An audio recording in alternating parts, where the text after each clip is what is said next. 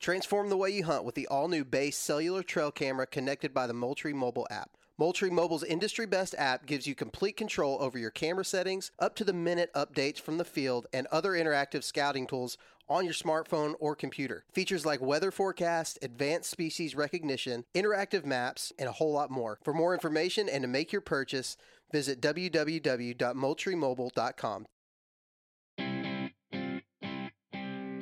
The Houndsman XP podcast is fueled by Joy Dog Food. Joy Dog Food has a rich tradition of supporting the Houndsman of America. Founded in 1945, Joy is proud of its history and the relationship it has built with the American Houndsman. And in 76 years, there's never been a recall. Made with 100% American made high quality ingredients, Joy Dog Food has one of the highest calorie dense formulas on the market. For 76 years, this made in America product has kept hunting dogs in the field day after day, season after season. And when we say made in America, Joy has a long track record of fighting for American freedoms by being on the front lines against the animal rights movement and their extremist tactics. Joy will fuel your hounds and fight for your freedoms, fueled by Joy.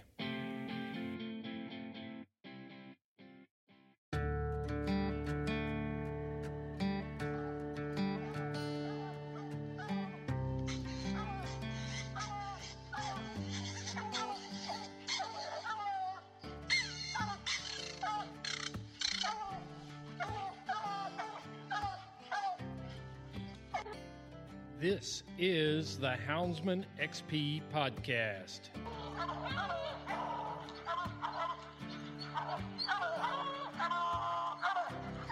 Good dog, get that bear.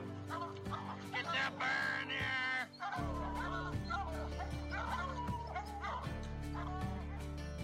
The original podcast for the complete Houndsman.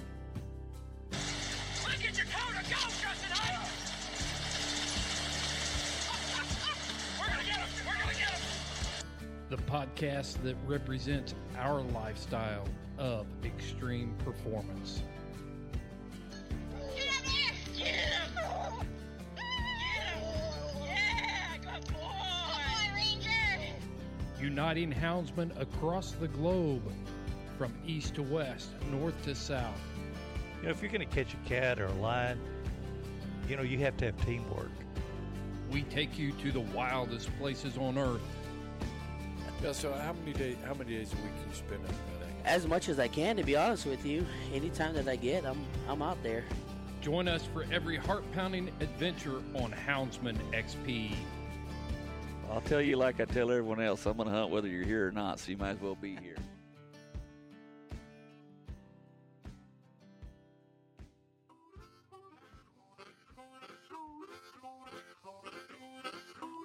You've been asking for it ever since we released the first part of this podcast, Raising Hounds on a Budget. You've been asking for that part two, and I finally got up with Shorty, and uh, he had some time to record the second part of this. We're going to take a deep dive into antibiotics.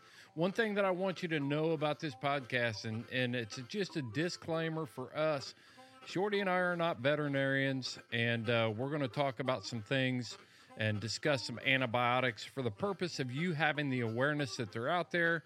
And if you have questions on any of those things, always, always, always consult your veterinarian and uh, follow their advice. On the other side of that statement, I know y'all are going to go on Facebook and ask questions about how to treat your hounds. So we're just going to talk about it on this podcast and tell you how, what we do and how we treat our hounds with some basic antibiotic stuff. We're going to talk about the different types of antibiotics and uh, you know some of the some of the off-label stuff that you can actually use that contains the same antibiotic. But anything like doses and things like that, consult your veterinarian. Don't take it from us. We're just talking about what's out there and what's available guys, I've got to tell you that Seth Hall is killing it on our Patreon page. You guys need to be over there checking that stuff out if you're a Patreon member. And if you're not, become a Patreon member, support this show. You can do that by going to Patreon, typing in Houndsman XP, become a supporter. And there's a lot of benefits to that. For one, you get um, behind the scenes look at what's going on in Houndsman XP. You will get tailgate talks, which is like a full bonus episode. This week we dropped almost an hour long conversation with uh, Chad Reynolds, who did a Drahthaar um episode here a couple weeks ago that was wildly popular. And, um, you know, just think about it. You pay to support the show because you love the show, you like it, and we really we really appreciate you. But then we're going to do a drawing every month that has a value of at least hundred dollars. We're going to do semi-annual drawings that have a value between two hundred and five hundred dollars, and $500, and then we do an annual drawing that's 500 to thousand dollars. So there is an incentive for getting over there, not to mention the benefits that you get for joining us on Patreon. You're the core of the show, and we appreciate every one of you. But check out the Patreon page and see what's going on over there. A lot of good stuff. Seth's really doing a great job with it. So check it out. Hey, this dog box is rocking. The Old South is shaking, and we need to get the tailgate down. Get into this episode. It's time to dump the box.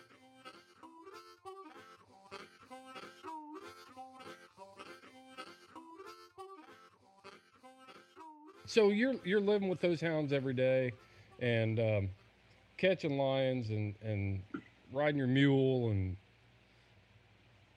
Yep. yeah, I'm pretty pissed off. I'll tell you that Live- right now. I'm pretty jealous. I'll just tell you right now. Living in a travel trailer, yeah, it's it's I'm uh not jealous about that. I don't think, but no, no, it's got its it's got its pluses and minuses like anything else. But yeah, yeah. but it's uh if you got to have a job, I sure enjoy this one. So what are you guys? I mean, what are you guys doing if you're remote and stuff like that? That kind of this kind of plays into what we're going to talk about because um, we uh, we've owed the we've owed the listeners a part two to that caring for hounds on a budget deal that we did that's gone crazy. So if you haven't heard the caring for hounds on a budget episode that Shorty and I did, man, the the downloads on that thing are just through the roof. It's one of our most popular episodes ever um, we said we were going to do part two, and then you disappeared to the Sierra Nevadas, and I've been had a hard time tracking you down. Yeah, I know. We've been trying to do this for a while, and either Yeah. either you have trouble or I have trouble, or it just hadn't hadn't worked. So I apologize That's to right. the listeners that we hadn't got this out of there quicker. But uh, you've had to have, have being in those remote camps and stuff like that. You're doing a lot of your own vet work and your own self hmm self stuff, taking care of the the small things, the boo boos and the runny noses, you know, type stuff. So, um, Yep. I think when we did the last one, we kind of left it as we were going to talk about some antibiotic stuff and, and Right. uh, you know, just some general care type stuff. So, so I'm going to let you kind of take off with it because you've been the one that kind of brought some notes to the show and I didn't. Yeah, yeah. Well, I had to because you know, um, probably you and I both. Um, I know at least for myself, I I grown up in animal husbandry my entire life, so uh, I had to bring some notes because I know what we use, um, when we use it. Uh, but to explain to the listeners a little bit more, I had to take some notes. So I I did some digging in on this, and and the the antibiotics are a little more straightforward because we can't go down to Ace Hardware and pick up some termite medicine and use it for fleas. Um, where you know, I mean, that's big money saver. So the antibiotics are are uh, a little more straightforward. There is ways to um, ways to get around some things. Uh, some of these prescription drugs, you can find them. For instance, you'll hear- you're going to hear me say a lot of, of fish. Yeah. Uh, there's a lot of prescription drugs that you can get for fish that don't require a prescription, and so Yeah.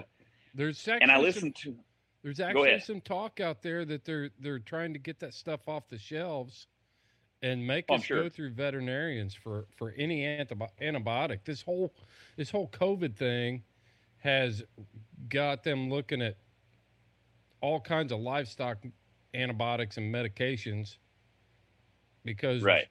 you know getting them getting them taken off the shelf for for uh, by prescription only because we were debunking their theories about what you could use on people. Right, exactly, exactly. And I and I wish I I listened to a podcast the other day. It was actually a hound hunting podcast, and I apologize to you guys that I don't remember which one it was. I've been listening to a ton of podcasts lately because I'm out in the middle of nowhere. So when I can download them, I do. But um, there was a vet on there, and, and he did a good job of explaining, like, um, like ivermectin for horses, for cattle, for dogs, for human, is all the same ivermectin. Mm-hmm. Legally, a veterinarian cannot prescribe you ivermectin unless it's labeled for that animal Mm-hmm. and and so and they can lose their license if they don't. So, um, That's uh, why it's so hard. That's why it's so hard to get a vet to come on to do a show like this. And Right. we're not veterinarians, so you need to do your own research, just like we always say. Yep. We're just going to talk to you about things that we've done and used with success. And we've talked to some veterinarians about it, and they don't say, "Yeah, that's good." They just kind of give Right. you a wink and a nod type thing, and Right. they they can't tell you, "Yeah, that's Nope. what I would do," because they will lose their license if.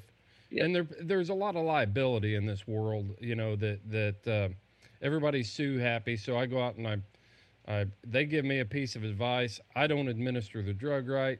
All of a sudden, boom, they've got a lawsuit on their hands, and they're not willing to risk that so that you don't have to spend, uh, well, sometimes substantial amounts of money in their office. You know, they've got Right. they've got a they've got a code of ethics and and oaths that they've sworn to, and they're not going to violate that just to make sure that we get to save a few dollars. But there are some safe things that, that we're going to talk about and stuff that's that's tried and true. Right? Yeah, Is and our code safe? of ethics, absolutely. Our code of ethics is do your own research. Like we're going to tell you some stuff and some ways to do it, but do your own research and do your own do your own calculations and and you know don't don't just trust everything you hear. But um, but as far as antibiotics, there's the first thing that we need to understand. Um, and I'm not going to go into this on each and every drug, but there's there's two kind of antibiotics. Move your hand. Move your hand. Move your hand. Now talk. there's um there's bacteriostatic antibiotics which prevent bacteria from growing and reproducing um, allows the host body to fight the the uh, the infection using its own own system um, that's typically kind of the antibiotics that you're gonna that you're gonna use for a little longer period of time um, it's just preventing new new bacterias or or whatever from or new infections from growing Mm-hmm. and letting the animal take care of itself. Then there's Let, let me make Um, sure I understand that. And what was the name of it again? it's bacteriostatic. Okay, bacteriostatic. So you've got the bacterial infection, and by using Right. this antibiotic, you prevent the growth and that bacteria increasing in your in your hound. Right. and and over time by the the the antibiotic suppressing the bacteria then your hound's natural immune system actually defeats it is that is that what you're saying That's exactly the way I understand it. Yes. okay Um, and then there's uh, bactericidal, and and it it kills the infection outright. Those are your probably your stronger, quicker acting um, antibiotics. But uh, the first one I went to, which is one that everybody should be familiar with if you've owned an animal for very long at all, is penicillin G, procaine. Yep. And this is um this is a broad spectrum antibiotic. Um it can be used for urinary tract infections uti respiratory um, kidney infections skin and wound infections dental infections um, i use it a lot on snake bites um, it's just it's a real real broad spectrum antibiotic that can be used it's a very safe antibiotic and um, you can get it in in injectable uh, pill form or even topical lotions. But the thing about it, um, you can. I like to use penicillin um, in a in an injectable form personally, hmm and and I'm going to go into that here in just a little bit later. Here about two more down, and the reason why I use it as an injectable. but you can get penicillin. It's not a prescription drug. You can get it at Tractor Supply or any, um, you know, farm supply store. Uh, your feed store gonna have it.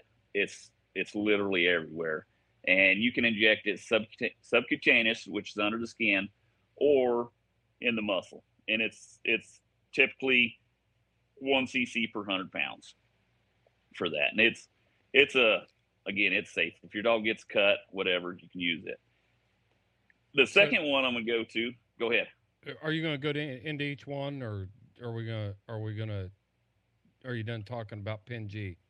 Well, I, I'm gonna tie that in with the next one. Okay, all right. I'll save my Because- there's a there's another penicillin, which is Pen-G benzathine and Pen-G procaine. It's it's some of the common brands are called Duopen or Combipen, and it's it's two different kinds of penicillin mixed together, and it's a long lasting penicillin. So you you use it the same way as you do Pen-G procaine, but you give them a an injection every other day versus every day Mhm. and for me that's that's my go-to that's that's what i use when i'm using penicillin because i don't like poking my dogs with a needle every day um, but i like the benefits uh, that i can get out of penicillin when i use it as an injectable And what was that called again, Shorty? it's called Pen-G benzathine and Pen-G procaine and the, the common names for it are combi combi pen or duo pen Okay. Is that sub Q and, and intermuscular Yeah, both ways uh, too? I'm pretty sure they want that one sub Q. Mm-hmm. Um, I didn't write that down. I, I every time I use it, I use it sub Q. Yeah. Um, you you may be able to get uh, use it. I am in mus in the muscle, but um, I always use it sub Q. And and what So- type of what types of um, situations are you using this combi pen, this duo deal? How often are you using that, and in what situations? Use it every other day, and Mhm. it's um it's also one milliliter per or one cc per hundred pounds. Um, for me, it's mainly snake bites, or uh, if you get a if you get a dog um, cut by a hog or or cut by a bear and you have to suture it, or even if you don't have to suture it, Right. penicillin's a good drug for for flesh wounds. Um, Mm-hmm. so uh, yeah, that's that's kind of my go-to. I I stick to it. There's some other drugs in here that will work for for you know flesh wounds and stuff like that, but um, and they also work for respiratory stuff. But I kind of keep them for respiratory stuff and use the use the penicillin on on more of your flesh wounds type stuff. The the biggest challenge I've had with Pen G, the injectable, is the refrigeration part on it. You know, it's got to be refrigerated. So, Yes, uh, So- go ahead. you can the penicillin G. I don't think the the the Duo pen you can get it in pill form. hmm but the pen G you can. The, there's a reason that I don't prefer it in pill form, and that's because of the next drug we're going to talk about, and that's going to be amoxicillin. Okay. Amoxicillin, um, it it acts the same way that penicillin G does. Um, it might cover some more things. Uh, let me see what I got wrote down here. Um, ear, urinary, uh, flesh wounds, respiratory, bladder, dental, skin infections, uh, and oral. And you can get it. You can get it as a oral suspension, tab, or capsules. But the thing about amoxicillin versus penicillin is amoxicillin survives better in the gut than penicillin does. Okay. So if you're going to give it orally, of the two, I prefer to go with the amoxicillin versus the penicillin, and that's why. And I have the, and I agree with you on on being re- refrigeration to having your hound kid out in the field, um, which of those drugs you're not going to save a life by getting it into them an hour earlier than than. But it's nice to be able to have some pills that aren't going to get, you know, aren't going to go bad because they're not refrigerated Well, I and can- so I definitely have that in my kit. Yeah, I had a had a cut. We were in a backcountry camp up in the White Mountains, and um, ice was a challenge. Getting ice was a challenge. Refrigeration. I mean, it was just it was Mhm. a challenge. So uh, that's where the Fish Mox tabs Yep. came into Exactly. came into play for me. Was uh, but yeah, I, I get what you're saying. Most of the time, what happens, like if we're hog hunting in Louisiana and we get a cut, we'll go ahead and clean out the wound, suture it, all that stuff, and then as soon as we hit, get back to the to the kennel, then boom, you know, we're hitting them with the with the Right. Pen G. Yeah, and that's like I say, Pen G, amoxicillin. It's not one of those that by giving it. Obviously, any medication, the sooner you get it in them, the better off you are. Mhm. But if it takes you an hour to get back to camp to get them get them some Pen G or amoxicillin, I I don't think it's going to change the, whether the dog lives or dies. Right. personally. Yeah. But in in and all of those you can get in well it that I know of the Pen G, Ben uh, benzathine and procaine. I don't know if you can get that in a in a pill form or not, but the amoxicillin and Pen G you definitely can. Yeah. Yeah. So uh, then we move, and they're fish pills. You can find them. There's even some hound supplies that are carrying these fish pills, so you don't have to go down to PetSmart.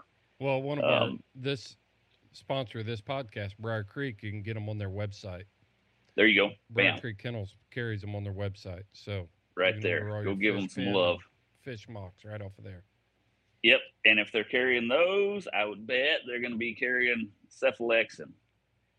Um, cephalexin is another broad spectrum antibiotic, much like amoxicillin.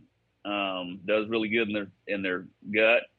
Um, this one is a little better than amoxicillin when it comes to um, uh, fighting uh, skin infections. Um, so it might even be better if you're cutting, you know, if you get an animal cut by a hog or bear or whatever else. Um, we'll just say lions and tigers and bears. Right. Um, because this is this this works a little better on skin infections than than does the amoxicillin. You're talking um, about skin abra- skin abrasions. Is that what you mean? Skin. Skin, it's it is from what I was you know reading, it's just skin infections Uh-huh. is what it says. So it could be could be anything. Yeah. But Yeah. um, if it's just a if it's just a skin wound and not in the meat, you might want to go with cephalexin versus amoxicillin or penicillin. Um, I'll tell you I something. think you'll be started fine either way. last- one thing I started doing last year, or, well, a few years ago, um, is I go ahead and hit hit the hounds with Pen G um, or an antibiotic. If they get in a nasty, nasty s- brouhaha with a with a rank raccoon, you know, for Mhm. years and years and years, it was kind of like, well, you know, it's a raccoon, but uh, that's those are some nasty bites. Yep. And Yep. they carry the same bacterial issues as anything else. And I, I think I think coon hunters a lot of times kind of overlook that and and don't treat it. You know, obviously when you get hit by a hog or a bear, it's like boom. You know, you look at it and you're like, crap, I need to do something for this. But a Right. coon, coon bite, we, we've always just kind of overlooked it and thought, well, you know, it'll be all right. And the dogs normally do fight it off naturally and all that stuff. But I started treating them a little bit different. I, I decided that you Yep. know what, I if I got bit by that coon, I, I'm gonna I'm gonna be in pain. And when they when they get bit, that bacteria and stuff while your body is fighting it off is painful. And if you can get get that treatment in them, then you can help them. And I, I think they deserve it. So that, I, that's why I do it. I agree. I agree. And and you know, I never on the bobcats. A lot of times, um, those bites are in the ears, and Yeah. heck, you know, you just don't think much of it. Sometimes it, it'll bleed a fair amount, but uh, but when they get bit in the leg, within hours, there's, or I, I should say, within an hour, they're swelling in the leg and they're sore and they're stiff on it. That, Yeah. That's why I do the same thing as you now. Like when I get a dog bit, I just give them some antibiotics and um, and maybe just depending on where they where they get bit, maybe an anti-inflammatory, and uh, and What's go the, on what's with the it. difference? What's the difference? between an anti, an, anti-inflammatory and antibiotic. Mm-hmm. It, well, an antibiotic is fighting an infection, um, and an anti-inflammatory is reducing the swelling. So, a lot of times you get you get an infection. Say it's uh, say it's in a say my dog gets bit in the front leg, and it starts to get infected, starts to swell up. Um, they can be related in that way, um, but when you give them the antibiotic, it it helps to fight the infection, but it's still swollen and sore. So I'll give them a little bit of anti-inflammatory to reduce that inflammation, so that they're they're not uh, they're not sore in that leg anymore, and, and I can get them back in the field a little bit quicker that way. What are you using for an anti-inflammatory? Uh, there I've I've used Benadryl. Um, if you can get it, um, I like to use Previcox or uh, trying to think of the other one. I mainly use Previcox because we have we have boys had several horses on it and and we use it for them and it, it it's just a good anti-inflammatory. Um, I may think of the other one as we go here, but I can't think of the third one that I there there was a there was I was listening to something the other day. There's something they're they're up in the air. There hasn't really been any studies done, but there's possibly some negative effects uh, to the Benadryl, and so Mm-hmm. I'm I'm kind of skeptical on it right now until I learn more. Mm-hmm. But um, and you can use aspirin. Don't use Tylenol or Advil or anything like that. There there again, a lot of vets don't like using aspirin. Um, it it changes changes well. Heart attack victims, you want to thin the blood, whatever. Um, it it changes the composition of the blood a little bit. So uh, a lot of people, a lot of vets don't want you to use aspirin. So, but definitely do not, don't use Tylenol, Advil, any of that stuff. Hmm. It's no good.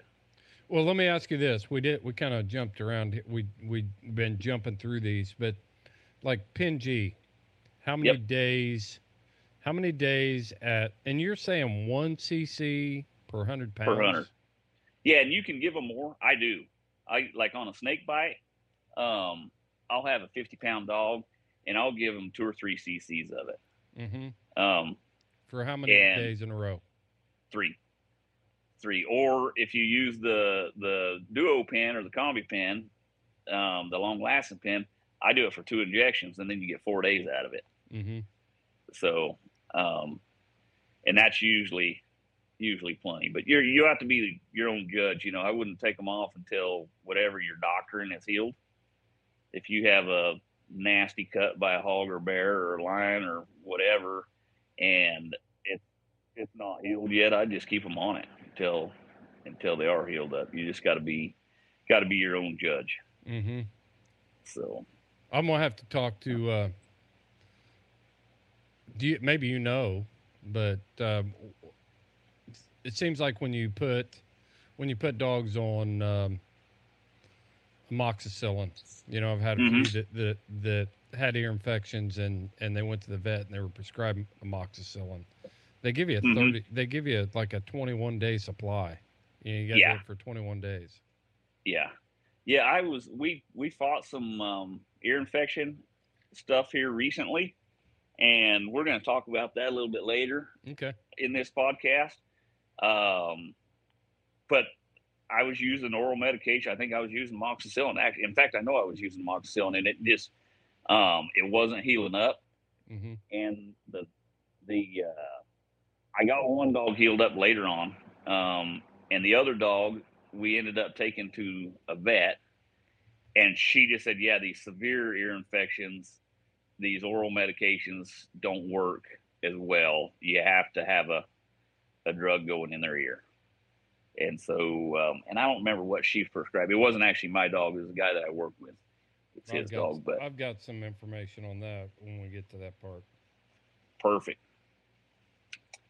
perfect perfect so um yeah so far we got the penicillin the duopen moxicillin cephalexin next one i got here is metronidazole now here's the hook this is what's going to keep you guys listening for the rest of the show i'm going to tell you something about this drug at the end of this podcast that you guys are going to want to know competition guys, guys that make their living with their hounds, you're definitely going to want this information. The uh, the pleasure hunter might not. It's not going to affect them as much, but uh, definitely stick around till the end because this is going to be the last thing I talk about. Yep. And that's metronidazole. Um, this is this is an antibiotic and antiprotozoal. Um, it's one of the more powerful medications. It's anti-inflammatory. Uh, it's You gotta get- you give inflammatory us- bowel disease. You got to give us the name again. Metronidazole. M E T R O N I D A Z O L. Um, it's a pretty strong drug. It's uh, it's really commonly used for diarrhea. If your dog has diarrhea, your vet's probably going to give you this drug. Um, Okay. uh, IBD, inflammatory bowel disease, giardia, oral infections. Uh, I already said diarrhea disorders, um, periodontal. Um, it's very it's it's most effective at fighting bacteria that can live without oxygen, Hmm.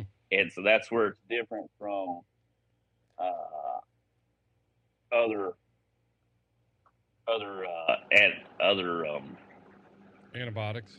antibiotics. It's a in a a bacteria that can live without so so you know what they're talking about when they say it.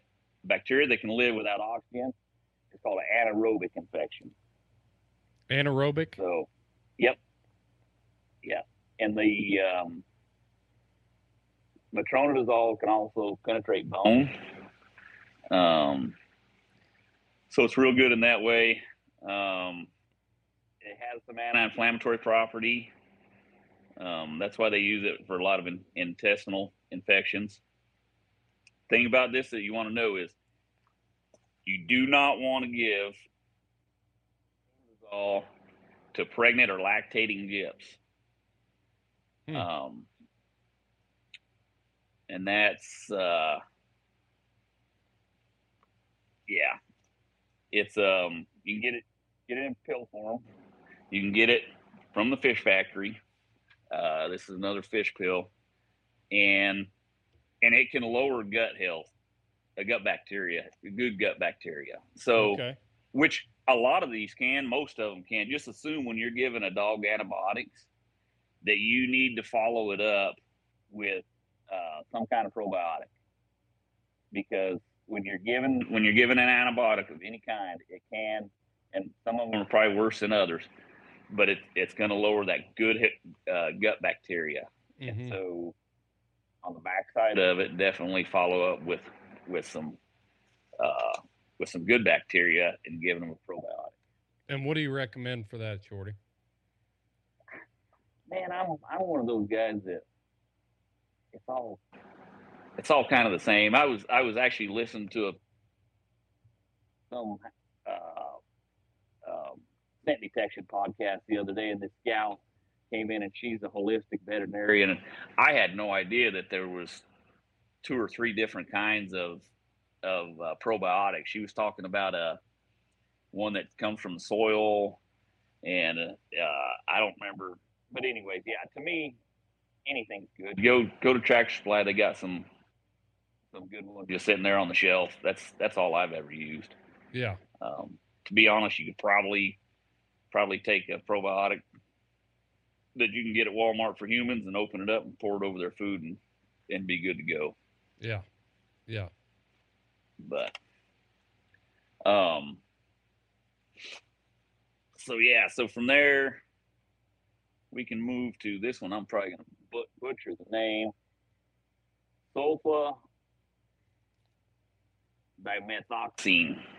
Say that. Say it Um, again, because your audio is. We're having some audio issues, kind of go, coming and going here. But say it again so I can hear it. Sulfa dimethoxine. Okay.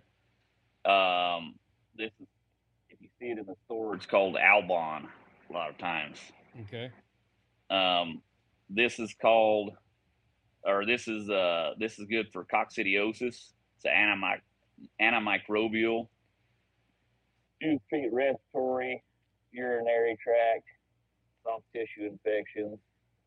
Um, but it is it is one of the most common drugs used to to treat coccidia or Okay. coccidiosis. And Um, go ahead.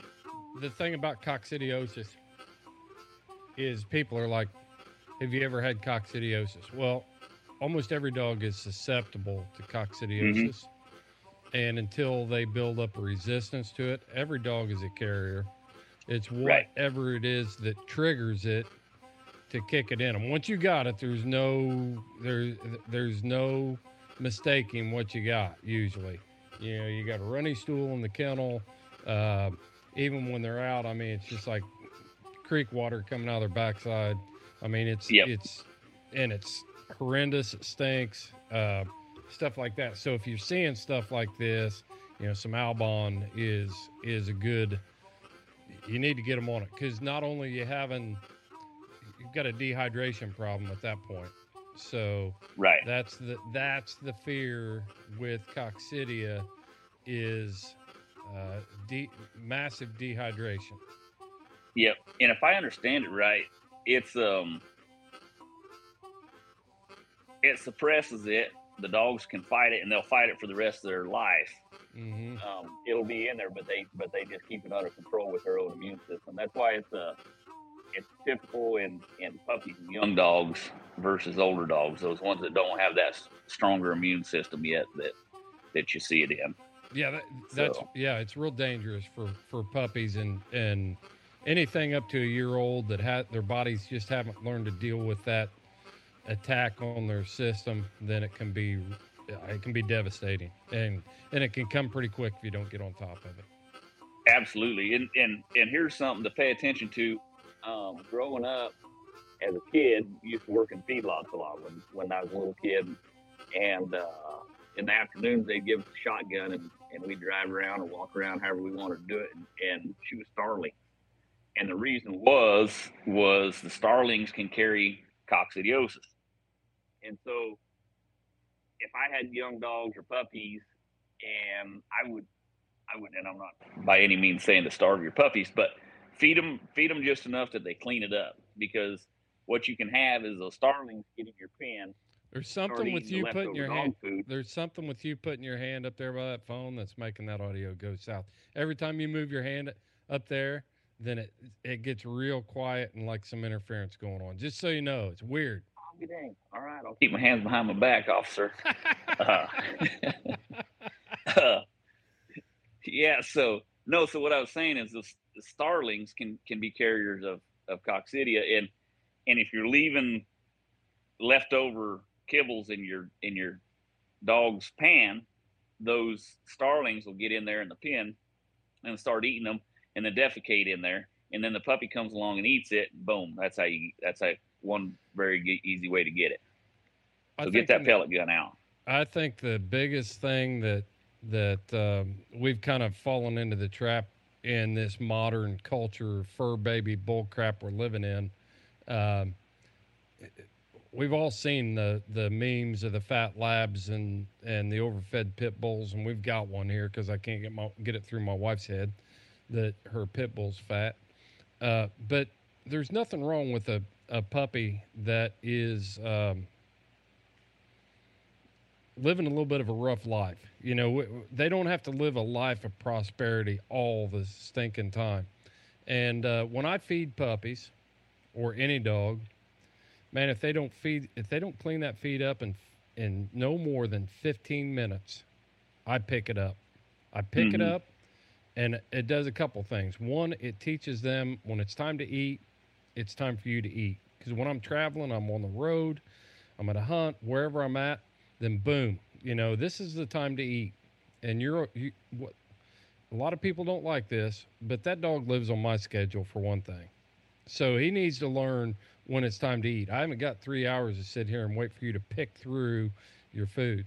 So going back to that, what you said, a couple things. One thing, when you got a diarrhea problem, you're going to have to withhold food because something is irritating that bowel. So not only do I go with these drugs, some of these drugs, Albon is one of the things that we used to use in goats and sheep. Mhm. You know, when we when we would have have coccidia in those animals. and you withhold the food. And with the dog, you can put them on a chicken broth, a beef broth, uh, something very bland. A lot of times, I'll just cook um, pasta noodles and and just dribble a little bit of br- beef broth on it. That's good. I've also used canned pumpkin, you know, with a little beef broth and and noodles. Something very very bland. And I'll keep them on that for four or five days until I start to see the stool hardening up, and in a, in relation to the Albon, until I start seeing that stool stool harden up and and get them past it. Yeah, and absolutely at all times keep plenty of water in front of them You if bet. you have a diarrhea issue because that's your you said it earlier, dehydration. That's that's going to be your enemy on Yeah. on that. Yep. So, uh, Where are we going to And- next, Doctor Doctor Gore? well, uh, another one. This one. This is this is the one I found that's not necessarily prescribed for for this, but um, another coccidiosis or coccidia drug that I found. Um, and so, and how I find stuff like this, like I just start thinking, okay, what is this? What is what is this that they have? What and and then think about that, and then and then from there go, okay, what other kind of things treat that? Well, uh, coccidia is a is a protozoa, and and so in in horses, um, we'll have uh, oh I can't even think of what they call it, but it's a it's carried by possums and they and they urinate or defecate in the feed and then it screws these horses up. And um, uh, one of the drugs they used for that was toltrazuril and it's T-O-L T-R-A-Z-U-R-I-L and it's a it's a prescription drug. You're gonna have to get it from a vet. But uh, I I seen some of these larger kennels and uh, uh, facilities are have been using it, and so um, we had some on hand, and I actually I used it, and heck, it worked. Um, and but it, this is one this is one that you're going to have to go to the vet anyway, so we're not going to be really saving you any money by using that. Where you can get the Albon at Tractor Supply Company. I just thought it was really interesting that uh, that that I found this, and then come to find out some of these larger kennels that have a pile of dogs coming and going, and and constantly fight this coccidiosis. We're using it, yeah. so. Um, but anyways, relating the horse world to the to the dog world, so Right. um, ciprofloxacin is another fish drug that uh, broad spectrum antibiotic. Um, it's especially effective against strains responsible for the urinary tract and skin infections. Um, it's often used when a dog has allergic reactions to Baytril, which we'll talk about a little bit later. Mm-hmm. Um, but this is another one that you'll see um, oftentimes. Um, you're uh, you can find it at PetSmart or nowadays um, at dog supplies. Yeah. and it's a it's a fish pill. So you can get um, uh, you can get that from them, and it's uh, it's a twice daily daily pill. What was it Uh, again? gonna- What was the name of that one again? it's and I'm probably pronouncing it right. It's ciprofloxacin. It's C I P R O L O uh, F L O X A C I N. I'm gonna Um, set you up on like sixth grade spelling bee rules here, and and Hey, I I don't care. I know how to find it. and where do where do you find it? Where do you find it again? yeah, it's a, you can find it at a lot of these hound supplies now. Okay, Um, and and or your your pet smart or whatever. It's a it's a over the counter fish medication. So if you have a urinary tract infection, that's that's probably going to be your go to. yeah, yeah, So um the next one is one that um that I I like to have on hand is, and it's doxycycline. A lot I'm of you guys are glad you're going to familiar with it. Doxy. Let's go. Yeah, it's a, it's a broad spectrum antibiotic. Um, uh, also, it's a uh, similarly, it's a broad um, antimicrobial properties. Um, it's in the tetracycline family. Family. It's not effective against the fungi, but its um, its uses are mainly for respiratory, urinary tract infections, um, infected wounds, bloodborne infections, um, plus Rocky Mountain spotted fever, Lyme go. disease, uh, ehrlichiosis, and leptospirosis. Tick-borne Um, diseases are going to get that's right. every time. every time. That's Yeah. right, and that's and and this is this is another one that you can get uh, from for fish, and You bet. but th- that's doxy is one that I have on me at all times. Um, moxicillin, doxycycline, those are those are two that I I always have on me at all time. And in my research, which uh, we'll just throw this out there. In my research, I also found a lot of these things are used in humans as well. Um, doxycycline is is uh, treats several different STDs. So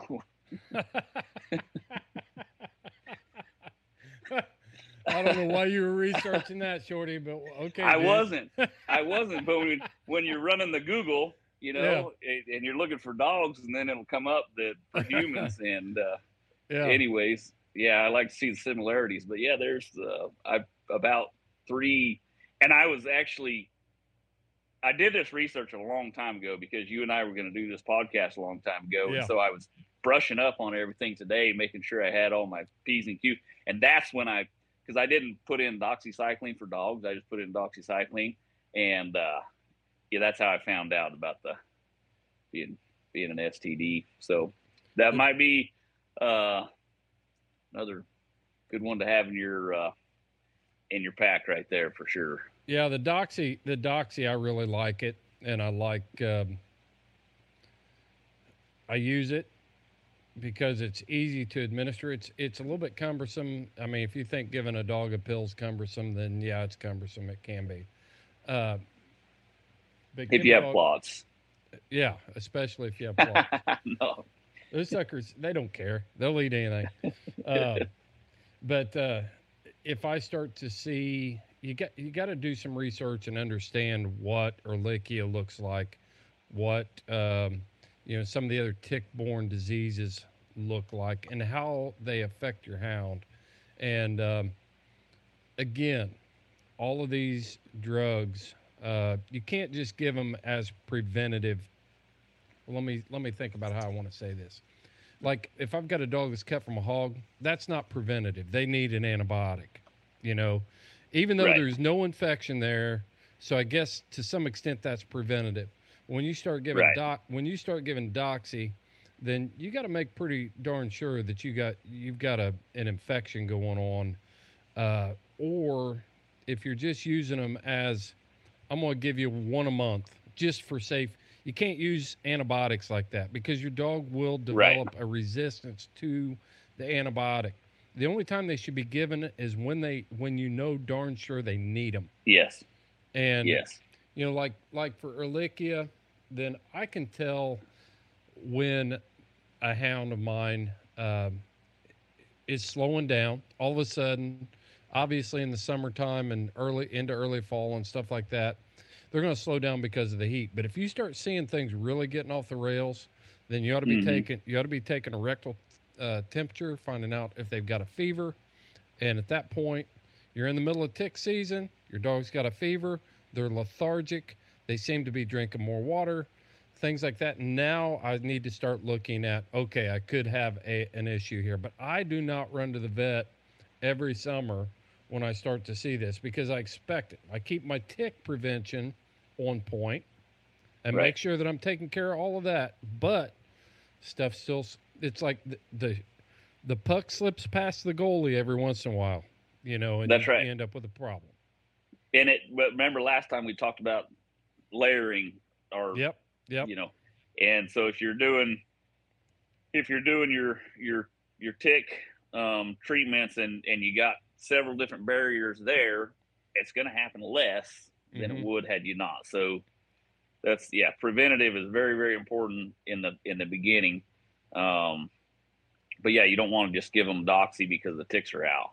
Right. Right. So And the reason, the only reason I brought that up is because I, I heard a guy that I know.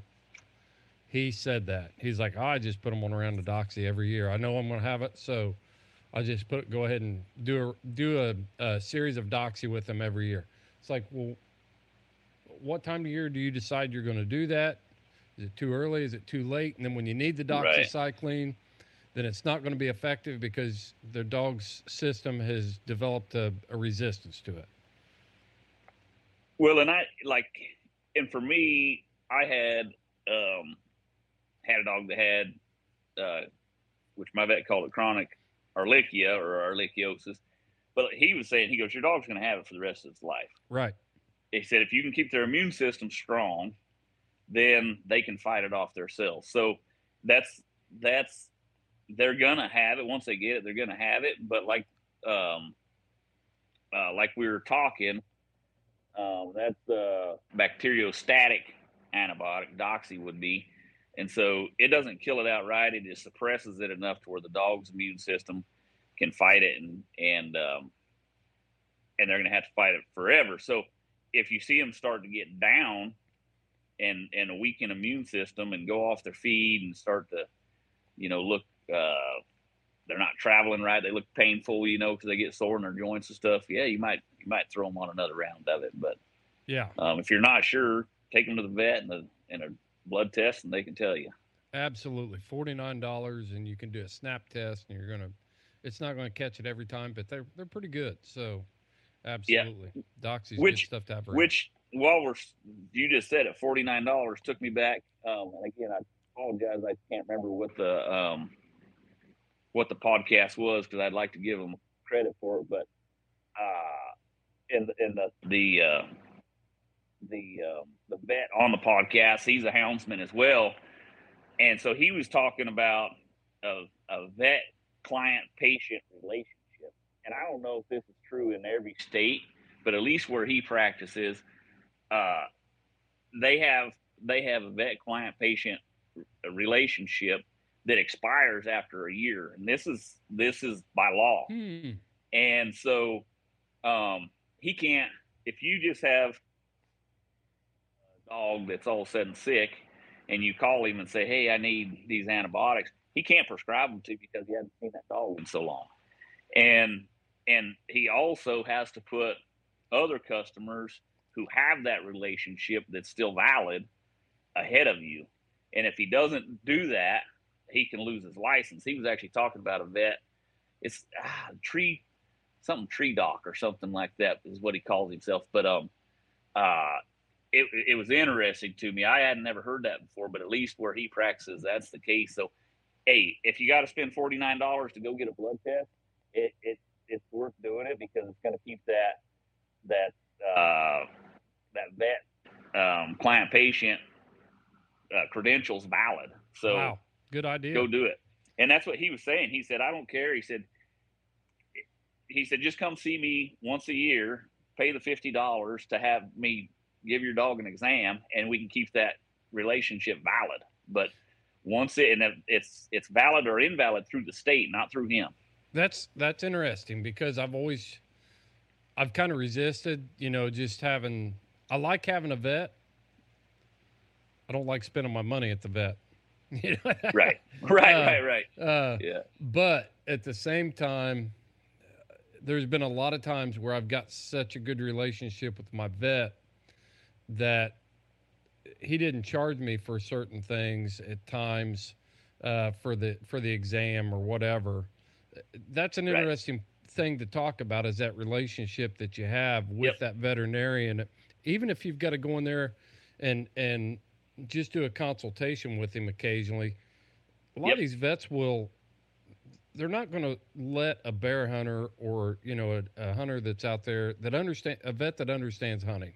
I'll, I'll put it start there. When Right. they understand hunting, they're not going to let you walk out of there and have your dog suffer or end up dying out in the field because they didn't want to tell you how to take care of wounds. They didn't want to take tell Right. you how to take care of a snake bite. Um, they're going to give you some information that's going to be valuable to do that. But if if you don't want to take it to the extreme where I don't like to spend my money with my vet, Right. you got to have a relationship with a with a good vet. You got That's to. right.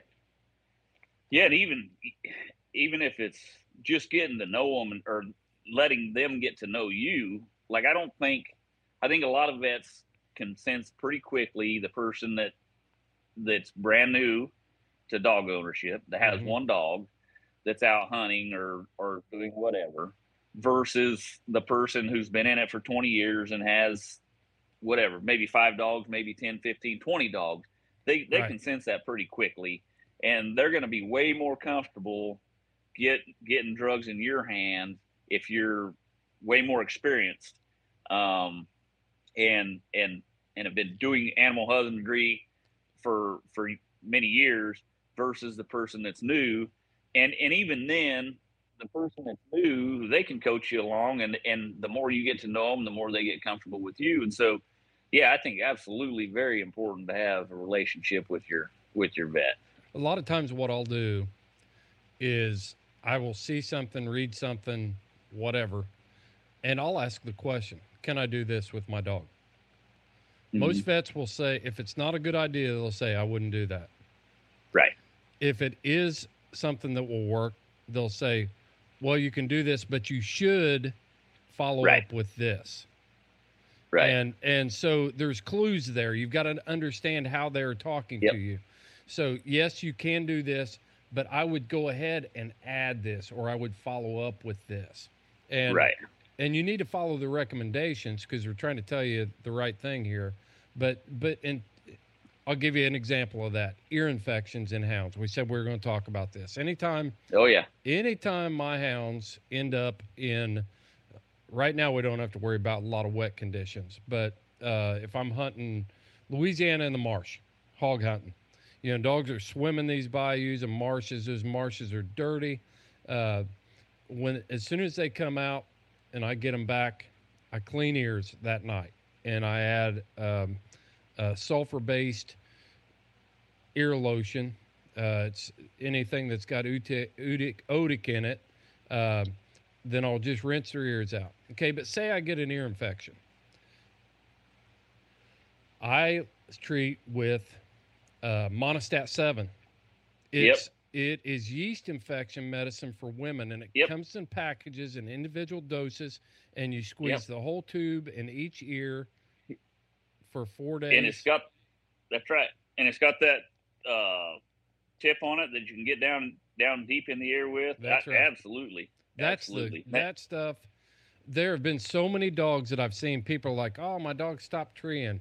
You know, you get this young dog that boom, boom, boom, they're hitting it, hitting it, hitting it, and then and then somebody will say, "Man, it's just like he lost interest." Well, what's happening is your dog has probably got an inner ear infection, and when they rock their head back, it puts pressure on their ears, and they've already got an irritated ear, and so the dog's uncomfortable. They're going to stop treeing, or they're going to it's going to affect their tree style. Something to think about. I've fixed a lot of of dogs like that just by simply treating the ear infections, and I do it with the Monistat Seven.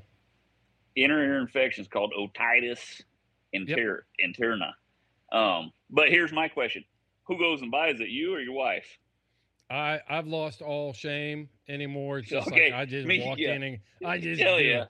And you can get it on but- Amazon too, shipped to your home in a plane around. oh you shouldn't have said that man you shouldn't have said that i i love to watch these young guys go in there and shouldn't have to buy that uh or these guys that are embarrassed and their wives go nope it's your dog you go get it yeah, yeah. Oh, I'll be. I'll just. My wife and I have messed with each other so many times going in. You know, it'll be like, "Hey, you forgot your you forgot your yeast infection medicine." You know, you yell it across the checkout Right, line. It's like, "I got your yeast infection medicine," but she'll do that crap to me. You know, she'll go Oh, yeah. grab it. She'll have it. We'll be cleaning out the carton, putting it on there, and she'll hold it up and she'll go, "Here's your yeast infection medicine." that's awesome yeah. i love it Yep. i love but it uh, if you can if you go with the uh, um, if you go with that Monistat 7 and also go ahead and follow up, like we said, use the Monistat and follow up with the um, uh, amoxicillin, Right. you're going to Right. you're going to knock that crap in the in the shorts right now. But the key Yep. to that is those those ear washes. If you'll keep the dog's Right. ears clean, especially after they've been in in wet, dirty water conditions, damp conditions. I mean, we're talking even damp conditions can cause that ear infection. You can actually make your own, and it's just one part white vinegar, it's one part uh, isopropyl alcohol, and one part mineral oil. Huh. Those three things we called that. We used to call that ear beer when we were scuba divers doing public service divers. We actually carried that with us, and when I came out of the water, I put it in my ear, and because we would get ear infections too from those nasty sh- crap holes we had Right. to, to dive in. Uh, Yep. And so ear beer, you can look up that that recipe, and you can just put it in a bottle, a dropper bottle, a few drops in each ear. Boom, you're golden. I'm gonna have to steal that one from you. That's a that's a good one. And, and see, in the Monistat Seven, same thing with it. Like, I know it's nothing new. I had never heard of it, but that was I was I was had two dogs with ear infections. I was thinking, okay, what is an ear infection? All right, well, it's bacteria and yeast infection. Okay, Yep. well, boom. All right, well, we got it. Monistat Seven. That's what it treats. Go get Yep. it.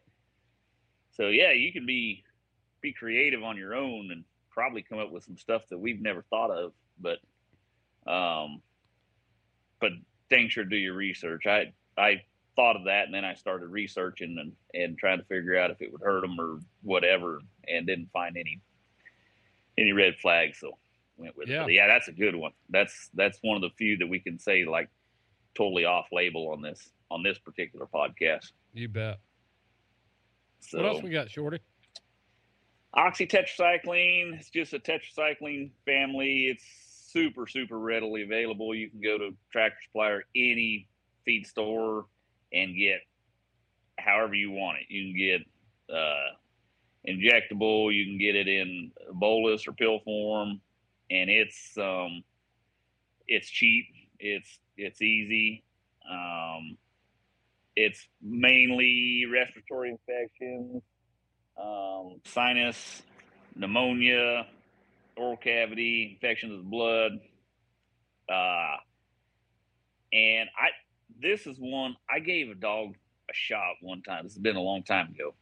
Uh, oxytetracycline or LA 200.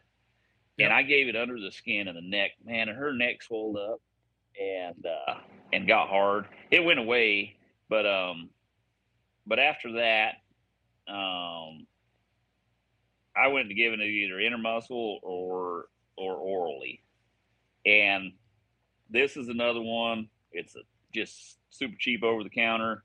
You can get it. I I buy it as calf boluses at Tractor Supply Company, and and I think they're 500 milligrams or whatever, and and uh, um, and I just that's I'd keep that in my pack all the time too. This is a is an easy one that that you can carry and like we talked about earlier, there's a lot of benefits to having having stuff that doesn't need to be refrigerated. Yeah, So- LA 200 is one of those drugs that we keep around.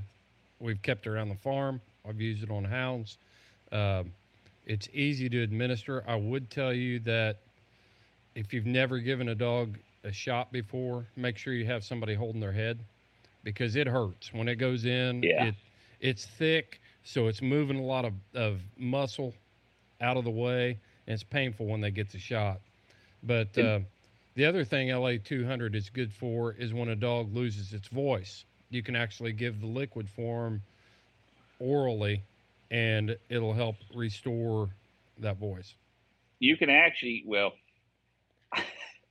I didn't have I didn't have a bad voice, but I can tell you, you do not want to swallow that stuff.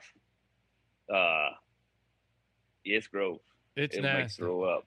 Yeah. Oh yeah, I, I, I, yeah, I was super desperate one time, and and uh, I'm not promoting this to do it yourself, but yeah, I yeah, had a one of little swig of that stuff. and- oh, no, no, I was sick. I was sick in a bad way, but man, it's horrible. It's horrible tasting. That yeah, I just give them the dang pill. Well, I guess I don't know if it. I, I wonder if it would work the same. If the pill would work for a bad voice versus the Uh, there's, uh, something, there's something with that anti-inflam, you know, going Yeah. down its throat. But uh, that's that's total. I would try a lot of other things before I'd go that route with the Yeah. LA 200. Well, and we're talking. We say LA 200. There's also Tylan 200. There's a pile of Yeah. injectable oxytetracycline. So when we talk about this, guys, be sure LA 200. Look underneath it. It's going to say oxytetracycline. Look underneath uh, Tylan 200 oxytetracycline. They uh, Tylan 100 oxytetracycline. 100 versus 200 is just the the amount that's that's in it, the strength of the mixture. But if you're looking for this stuff, you don't necessarily there's off brands, there's generic brands, there's whatever. These are just the the brand that's gonna or the the actual name of it that's gonna be under LA 200. Yeah. Um, so yeah, but oxytetracycline. If you go to Tractor Supply Company, you'll see five or six different bottles of it sitting there on the shelf. And what what would you use LA 200 for specifically? Do you have anything in mind on that, Shorty? We it we usually like at least in cattle and stuff. It's it, to me that's one of the more like respiratory type drugs versus versus fighting a skin infection or a, a cut you know a, a where a hog or bear or something cut your dog and you had to suture it up. It's more of a for us. We've always used it as a respiratory type to fight pneumonia in cattle or or anything. But we called it Combiotic, you know, growing up on the farm. I don't know where we got that name. Uh, right, But man, we would give you, you get a you get a calf there with a runny snotty nose, and he'd get a Yep. shot of two LA two hundred. If you had a runny snotty nose, you got a shot of LA two hundred too. You know, Yep. it's just uh, it was one of those one of those drugs that is pretty safe and it's can be- super. It's like penicillin. yeah, It's in the fact that it's got a broad spectrum and it's real safe. yep. Right. Yep. Yep. Hey, you got anything on on Dex? Dexamethasone? Ah, no, I didn't. Um, I didn't because dexamethasone's not an antibiotic. It is not an antibiotic, but it's an anti-inflammatory. It, And the an, only re- the yes, reason I bring and it up, steroid. yeah, the reason I bring Mhm. it up is because it's it's one of those drugs that have kind of popped up in the last five to ten years that I've seen houndsmen becoming familiar with, and a lot of times I'll see, uh, hey, I've got this problem, and it's like, give him a shot of Dex. Oh, I've got this Yep. problem. Give him a shot of Dex, and I wanted to make sure we mentioned that so people understood that it was not an antibi- antibiotic; it's an anti-inflammatory. and steroid. Yeah, But I'm just going to say this: be careful. Be very, very careful with Dex. It you can you can kill their immune system, um, and you can cause uh, wounds to not heal. Um, and I I found this out the hard way. Um, in fact, like in a horse, you can only give Dex three days in a row, and then you got to go off it. And you can only give them very, very little. Otherwise, you kill their immune system. And um, I we used to treat snake bites with dexamethasone Right. penicillin. Yeah. And and we had dogs, and we would do it three days in a row, both of them. And this was just the old timers in the area. That's that's how they did it. So that's that's the way I did it. Well, I had one bit above the knee. Um, this in particular, the first one I that this ever happened to me. Give it the Dex and the penicillin. The it still and the penicillin's going to stop the infection, so you're hoping that the skin doesn't die, get infected, and slough off. Well, it did, and so I go to the vet, and the vet's like, "Hey, stop using that Dex." And um, I was like, "Yeah, whatever." You know, I hell, I knew more than a vet. What the hell Right. does a vet know? They're only right. So, yeah, yeah, oh, these old timers been doing this forever. So I had it happen a couple more times, and finally they're like, "Hey, it's the Dex that's causing this because the Dex does not allow to allow a wound to heal. It has uses, but it ain't for everything. And so be very, very careful. If you're using Dex on a dog often, you can really, really suppress or kill their immune system, and then you got a lot bigger problem. So I would be very, very careful using Dex. I I almost don't use it at all anymore. I have it in Mhm. my pack because if a dog gets snake bit and you think they're going to die, it's the best bet to get, you better give it to them and then get them to a vet and then go off of it um, and go on to some other anti-inflammatory. But that the only reason I have it in my pack is in case I get one snake bit and I'm worried about them dying. I other than that, I ain't giving it to them no more. There's a lot of better. There's a lot better options out there, and that's Yep. why I wanted to bring it up because I did the research on Dex and looked at it. But if I'll just say it, if you've got somebody that every time your dog gets a wound, and they say, "I'll just give them a shot of Dex," they'll be they'll be fine. Um, find somebody else to get advice from. Right, right, yeah, and and like I said, there's it works for a lot of things. Um, you know, if, if you're talking, it's a hardcore anti-inflammatory and steroid. So if you're talking needing to needing to uh, to um, you know get some swelling to go down, yeah, it's it's good for them. But I it, I'd give it to them once, and I forget what the dosage of Dex is. It's way less than what we were giving them. Um, I think it's a I think it's a tenth of a cc. I'm pretty sure it's a tenth of a cc per ten pounds. Um, so uh, so one cc per hundred, and if you go over that, here's here's another thing I've had. I had a dog get bit by a snake, not bad, but I gave it the usual dose that we gave him. Then next thing you know, she's got bloody stool in my truck, and she wasn't bad to to go to the bathroom in the truck. So she did that a few times. I took her to the vet, and it was because uh, I overdosed her on on the Dex, and Mhm. that's when I learned that it's it's not much. You know, fifty pound dog is half cc, and if you give them more, it can cause ulcers. And so that's what we had. We had ulcers, and it happened rapidly. Yeah. Uh, so de- Dex, be be very very careful with Dex. That's all I'm going to tell you about that. It's got its benefits, but don't consult, overuse it. consult a veterinarian before instead of just Yeah. instead of just being you know shot happy and injection happy with this Yep. stuff. Man consult a veterinarian and learn how to use dex. You know it, it's it's Right. it's a great drug just like all these drugs. And ask your vet about what we talked about. You know when if you've got take notes during the podcast go back and listen again and uh, take notes on things you missed but verify anything that you have questions about that we talked about with your veterinarian and if he says we're full of crap then then um, don't do it Listen to him. Listen to him, not us. that's, and that's right a lot of this stuff. We, Chris, you and I have learned this stuff from years and years of working with dogs, and then taking them to the vet, and then and listening to what they say, and then taking that and going, okay, I I could probably do this cheaper. Um, and that's what we're trying to do for you is keep keep money in your pocket, but don't don't think that Chris and I are old and uh, our memories aren't aren't what they once were. So we might be off a little bit on what some of these things, just a little bit. So again, double check and do your own research. We're just well we're it's a, to- the the the animal husbandry deal is becoming a lost art just as much as hunting as much as some of this simple old ways of life you know we're losing a lot of that. And and it's hard to find a vet that uh, understands houndsmen and that when you got anywhere from six to 30 dogs that you're i mean 30 dogs that you use all the time um, most vets don't understand that. They're making their money and they're, they're that whole industry is being targeted to towards the middle-aged lady with the overweight Pekingese on her lap,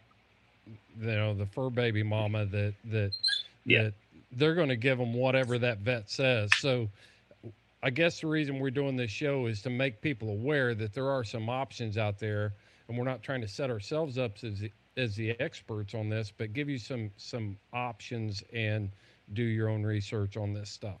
You, there is Well, there and- are some options. and there there's and you think about there's way more options today than there was when we started in this game.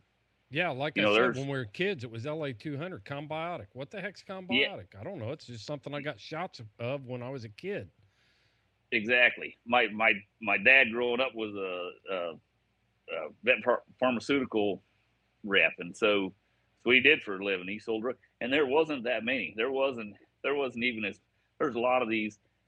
We should go back and see, uh, but um, well, the next drug we're going to talk about is Baytril. We'll get in that in a second, but Baytril wasn't around when I was a kid. That's No, you I never that's heard of only been here in the last what 15, 15, years, something yep. like that Yep. somewhere in that ballpark. So, yeah, there's a lot of these that are new and and and just trying to give people options what they can get their hands on and and where. That's that's the thing is um, a lot of these things like we talked about. Uh, you um, you can get them at the fish market instead of at the vet. So, uh, Yeah, well, let, But why go ahead, anyways. go ahead and dive into that Baytril because I kind of I I forgot we were going to talk about it and I kind of ran away with stuff there. So go ahead and No, it's all right. I thought too. it was good. But Baytril's an, it's another broad spectrum. It's a it's a strong antibiotic. This is something that's uh, typically used against like a stubborn infection or an infection that's caught late. Um, again, in the cattle, like I always used it for respiratory, um, but it's also good for uh, bacterial skin, ear, urinary infections, um, prostate infection, gastrointestinal infections. Um, this you can get. Um, you can get this from the fish, you know, fish farms or or our our great hound suppliers that are carrying this kind of stuff now. And if when you when you're talking fish when you're talking fish farms, you can also go to like uh, shops that are heavy into exotic tropical fish, aquarium shops. saying. When I say fish Okay. farm, that's what I mean. Exactly. Okay. PetSmart, those type of deals. You know, your your things that have aquarium fish. Yeah, we you can, can a- you can actually get them from pond supply stuff too, though. You know, from, Absolutely. You know those people Yep. places that are farming fish. Yep, exactly. It, and if you're in a bind and you can't find it, I can tell you that Baytril is a good enough drug that, and I, I know it's it's probably not the same out east as it is out here out west. Any any rancher, um, which these are typically, you know, larger in quantity. So, but any any rancher around here, I can I could drive from from here and go find a rancher right now, and I I would bet money he's got Baytril in his fridge. Yeah. And if you're in a bind, hell, go go, and that's why it's always good to know your neighbors. Not only do they have hunting land, those ranchers, you go over there and say, "Hey, man, I got a sick dog. Can I buy a shot of Baytril off of you?" And I I'll bet you can get it done. You know. Mhm. So it's always good to be kind, polite, and uh, and help the rancher when he needs help because not only does he have the land you want to hunt, but he's also probably got the medicine you need. You bet, and he probably knows how to use it. Exactly, exactly. So uh, from there, we're going to move to Amprolium or Corid. Um, Corid, you can get it at Tractor Supply Company and um, or any probably any. I know Cor- I know Tractor Supply carries it pretty readily, and and and I don't know. I guess they you guys have Tractor Supply back there, wouldn't you? Yeah, yeah. Yes, and, and I always say Tractor Supply because just to give everybody an idea of like it's a farm store. it's a farm store and, and they're everywhere. It's like the Walmart of, of farm stores. So, uh, but this is this is a good prevention for coccidia or coccidiosis. Um, it's a it's a five day treatment. You can give this to your puppies if you think you got it um, or might have it. Five day treatment, three fluid ounces of Corid to one pint of water um, and uh, you you can repeat it every. You do that for uh, five days, and then you can repeat it after seven days has Say- expired after the after Say the, the end of it. dosage. Say the dosage again there, Shorty. Your audio was acting up a little bit. It's three fluid ounces of Corid to one pint of water, Okay, four or five and days. and do that five days. Then um, take seven days off, and you can do it again. Mm-hmm. Um, Yeah, back east here, you can pick up Corid at uh, Rural King, Farm and Fleet, Southern States, you know, or we've got tractor supplies here as well. Orscheln will have will have Corid. Right. Yeah, it's, it's pretty readily available. It's a, Yep. Um, okay, my next one. This is one. Um, this is one. Again, I'm not. I'm not a vet or a doctor. I'm going to tell you some stuff here uh, for from the vet side and the doctor side, but uh, sulfamethoxazole trimethoprim or SMZ slash TMP, and it's uh, this is a uh, um, broad spectrum urinary tract, enteritis, pneumonia, otitis media, prostate, coccidiosis, kennel cough, skin infections, but it's also uh, in humans good for bronchitis, uh, traveler's diarrhea, or pneumonia. Hmm. Um, this is something not only do I absolutely l- is is a mainstay in my hound kit, but it's in my shave kit too. As much as I've traveled over the years, I started getting a little bit sick, and uh, and you can you can research it. It is for humans, so I'm not telling you any off-label thing, but We're but yeah, I started getting warning- sick. Remember, Rogan had to start putting warnings on his podcast because he was giving people off label. Are we gonna have to put a warning on this one? Well, Chris, I'll just say this: if this podcast is big enough that we got to put warnings on it, amen to you, brother. Good job. oh, I wish. yeah, but it, and I like I do. I use this a lot if I get, um, and I don't know what it is about camping for long durations like like we are now, but man, I'll have I'll have diarrhea run through my dogs every once in a while, and it'll you know it, it might last a week or two where I have one one or two dogs and the rest are fine, and then the next one, and I'm not sure, but I that's that's what I use, and and and it works. Um, it is it is not as good as uh, treating diarrhea is metronidazole, but I'm going to tell you why I use that here shortly, and that's part of the hook that's supposed to keep you competition guys and guys making a living with their hounds hook. So we're not there yet, but we're pretty damn close. yeah. So So uh, if you're out, if you're out and you got your hounds out on the ground and maybe you're roading them or you're doing something like that, or maybe you're turning loose a coon dog and he runs up 50 yards and cops a squat and you know ditch water comes out of him. It's something for you to pay attention to, but it's not time Yep. to start sounding the alarm yet. right, If you see that a couple of few, three days in a row, two days in a row, Yep. a lot of times that's when you really need to, you know, I, I personally, if I see it two days in a row, or if every stool coming out of them is like that, if I walk out to the kennel, it looks like somebody, you know, emptied a freaking hog hog sewage truck in the kennel. I got Mhm. a problem, and I know I need to take care of it. So I, Yep. I'm just throwing that out there. Dogs will get anxiety. They'll get excited. They'll get a loose bowel. If you're just seeing it in in isolated situations like that, you know, don't go pumping them full of stuff. But if it, you'll know if you got a problem. But Yep. we get. I just want to make sure we all understood what we were talking about there. and I agree with you hundred percent. And I, for me, like I take the time. I watch. Okay, I, I get out to where I'm going to hunt, let the dogs out, start roading them, let them clean out, whatever. I watch them all Yeah. if I can, Yeah. and and and if I if they go right next to the road and I can drive by and look with my flashlight, or if it's daylight, look at it. I look at it. Um, if I notice a dog out there spending more time than normal, um, they're struggling Mhm. and that can be for that can be from two things. That can be from constipation or diarrhea.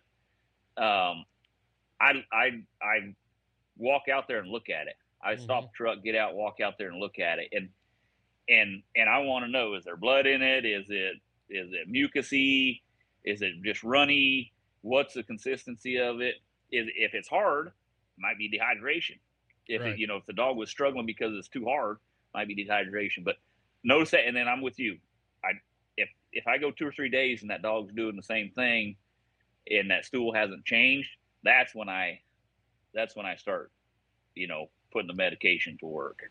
My Diablo dog, I mean, he just gets spun out crazy. As long as his body composition is good, he's acting healthy and everything, you know, he he can on road trips and stuff like that, the first few days on these long road trips I take occasionally, you know, he'll be pretty loose. And um, I don't get excited about it because I just know that's his his personality. You know, he's got some Right. other he's got some headworms going on. And uh, and uh, you know, I, I just accept it. Now, if he starts getting poor, if he starts acting, and, and then he's got that stuff, then I start paying. little- I, I start thinking beyond. It's just Diablo. Well, and speaking of speaking of worms, worms can affect the consistency of the stool Yeah, as well. Right. So that's also something to think about. You know, if Mhm. if if all of your dog, or even if one of them is, um, it might not be, it might not need medication. It, your dog might have worms. So if you're not maintaining a a, a good worming habit, then might need to worm that dog before you uh, administer, you know, antibiotic. exactly. I mean, you can go back and listen to the first part of this to get all the information you need on worming out. There you go. Yeah. There you go. So, uh, our next one we're going to go to, um, and this is this is no, I have two more. Um, so this is what got me diving off into this, trying to find alternative ways to treat animals other than holistic. But, and this is uh, a friend of mine had a dog had a, a cactus thorn go in its eye. And so we called the vet, which was a friend of his. And the vet came out, pulled the thorn out, gave him a little old tiny tube that was about an inch and a half long, about a quarter inch wide, and uh, and told him to put that medication in that dog's eye um, three times a day until he ran out of the medication. And and he did um, and it healed the dog. But that little tiny inch and a half by quarter inch tube of eye medication was like three hundred dollars. And so he he got thinking, and this was my hunting partner, and uh, he got thinking, wow, what is this stuff? So he read it. So he googled the ingredients. You know what it was? I have no idea. It was neosporin. It was the exact same ingredients that's in neosporin. Same percentage, same everything, but it was prescribed by a vet, so it cost three hundred dollars. And so from that day forth, anytime we have an eye issue with the dog, we give them neosporin. And in Yeah. fact, I was I was with a houndsman one day. He said, "Hell, I've used it on me." And uh, he had something with his eye. He put it in his own eye. He said, "You can't. It's blurry as heck." But uh, yeah. So any any eye issues now, that's that's my go-to is Neosporin. It's it's in the kit. my my wife's work she is a uh, she works in an ophthalmologist office so she sees a lot of eye issues and um, the eye is one of the ha- fastest healing parts of the body Yep. um, it, it but it left untreated it can also go the other way so a lot Right. of eye ointments and different things like that um, i just refer to her on on what what Yep. we need to do Wise man, I've cut my eyes I think four times now. So yeah, I, yeah I uh, lucky you to have her there in your back pocket to yeah to get you treated. And it it's all been every time I've done it, it's been hound hunting that I've cut my eye. yeah we're just Going talking about a- brush or whatever. That's right. Just a branch, that scratch that comes Yep. across your eye, Yep. get some neosporin on it. Same way with your hounds. If you start to see like um, ulcers in the eyelids and, and different things like that, then uh, a little bit of neosporin in each eye. Totally harmless, totally easy to do. And I like Well, the, it- I like the little bitty tube too. I'll go ahead and buy that little tube because it's got that real fine tip Fine tip. applicator. That's what I use. Yep. Yep. And you exactly. just put it, you just pull the eyelid down, and just put a, a single ribbon across the in the bottom of the eyelid. Yep. Just take your finger, pull it down, whoop, right Yep. across there, right underneath the eyeball, and they'll they'll take care of the rest. it helps if the if it's warm. If it's cold, it can be hard to get in there and keep in there. Yeah, Um, for sure. That's but, right. That's uh, a good point. Your your I, I also use it like down there. You've been down there in South Texas, that heavy brush. Mm-hmm. Uh, a lot of your guys that run fox or cats or whatever in that real heavy brush a lot, they just get those dogs get debris in their Yep. eyes, Yep. And even though it's not a wound, I just put it in there as a lubricant because I know it's not going to hurt them. I I put it in their eyes, helps lubricate that, and it and it comes out a heck of a lot faster Yeah. than it does by just letting them For sure. letting them sleep on it. Yeah, So that's a good one, uh, man. That's a real good one. yeah, it's it's man, that saved us a lot of money. Um, the next one, and I'm throwing this out there. Uh, uh, have you ever heard of Valley Fever? No. It's a it's a Southwest thing. So we have a, the, this thing called Valley Fever out here, and it's a spore that scenting hounds or bird dogs or uh, detection dogs can can breathe out of the ground. Um, and it, it likes to live in the Southwest. I think Texas, New Mexico, Arizona, California. I don't know if they have it in Utah, but it's a Southwest thing. And uh, it's a spore they breathe out of the ground, and it's a fungus that goes into their lungs, and then they they this fungus lives in their lungs, and it affects their respiratory, and it can affect. They'll get sore and stiff and and whatnot, um, kind of like they do Ehrlichia, um, but uh, and it's a it's a fungus, so the and the most commonly prescribed antifungal is fluconazole and the reason I'm throwing this out there because there's I there's no alternative way to get this. If somebody find it's it's a 200 milligram pill that you give twice a day, pretty much for the rest of the dog's life. They can they can fight it off, but it but it it's like Ehrlichia. It, it's probably going to come back, may come back, and uh, it's a dollar twenty a pill Wow. twice a day. So uh, for any of you researchers out there that uh, that uh, they can find it for less than a dollar twenty, email me at shortygorham at yahoo.com and There let me know go, where you're getting Shorty it. Gorham and houndsmanxp.com. That that's true. That's very true. actually, actually would be better at houndsmanxp.com because uh, I get less um, Junk. less junk mail there, so it'd, take, it'd be Yeah. quicker to get to it. So yeah, Sh- Shorty Gorham at houndsmanxp.com. That's better. Good call. So now it's time for the hook, Chris. There you go. Let's hear it. I've been waiting. All right. Okay. For all of you that are competing for money, for making a living with your dogs, um, I just learned this the other day and I thought it was very, very interesting. And I think some of you guys are going to go, oh my God, that's what happened. That's why I lost that cast or that's why I lost that hunt or whatever. We talked about metronidazole earlier. It's a diarrhea, largely for diarrhea. Mm-hmm. Um, so there's there's been very very very few studies on anything like this, but this is this is one that they did, and I actually contacted a vet that that um, does a lot of canine studies, and he he didn't know of any other than this one study, but metronidazole after given to a dog will will affect their scenting ability. Hmm. And so, and it'll affect their scenting ability for five to 10 days after you stop giving metronidazole. So if you had a, you know, dirty cold nosed sucker that was supposed to go win this cast and he went out there and just blew it and you gave him that, that might be the problem. Hmm.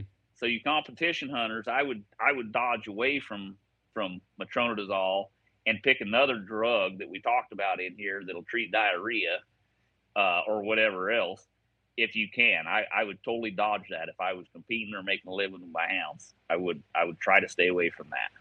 Well, see, I'm kind of upset So- that you shared that, Shorty. We should have capitalized on that and uh, found out if some of these like top many winning hounds were were given metronidazole, and uh, we could have bought them pretty cheap.